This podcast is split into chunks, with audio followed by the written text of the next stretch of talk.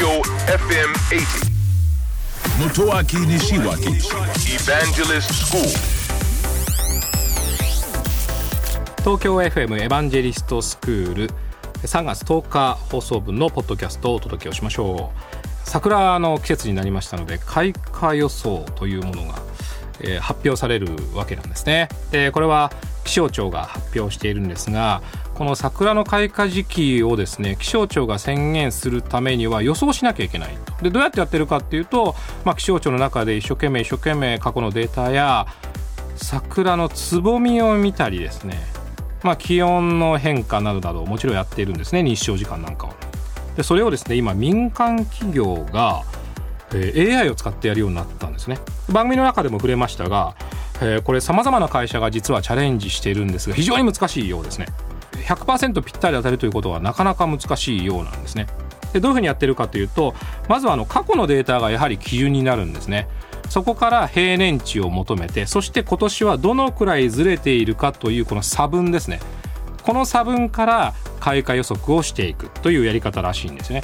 ですから実はこの差分がどのくらいあるかというなんとなく数式分かってきますよね。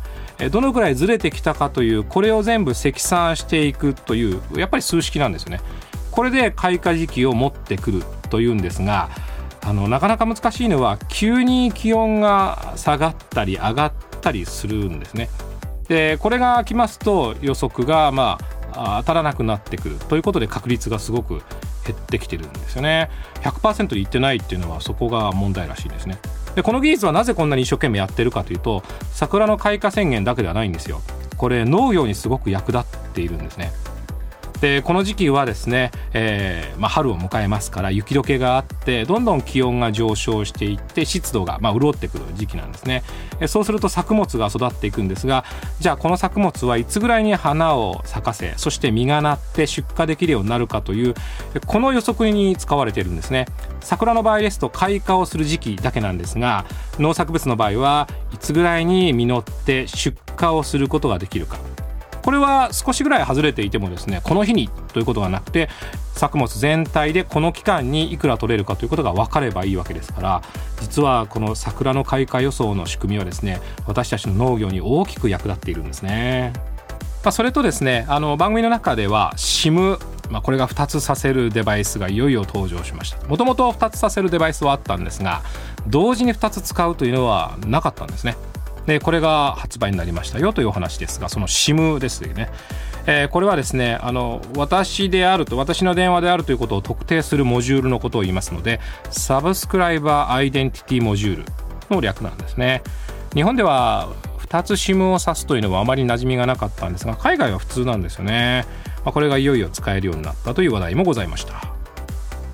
エヴァンジェリストスクールは東京 FM で毎週土曜深夜12時30分から乃木坂46の若月由美さんと一緒にお送りしています。IT についてとても分かりやすく楽しくお伝えをしておりますのでぜひオンエアの方チェックしてください。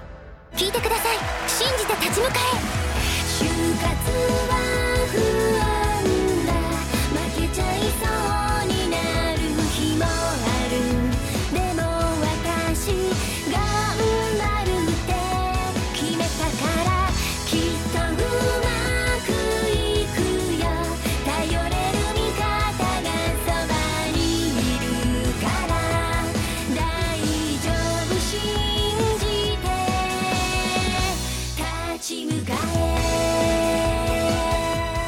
就活で使える情報はきっとあなたの自信になる。日本経済新聞電子版。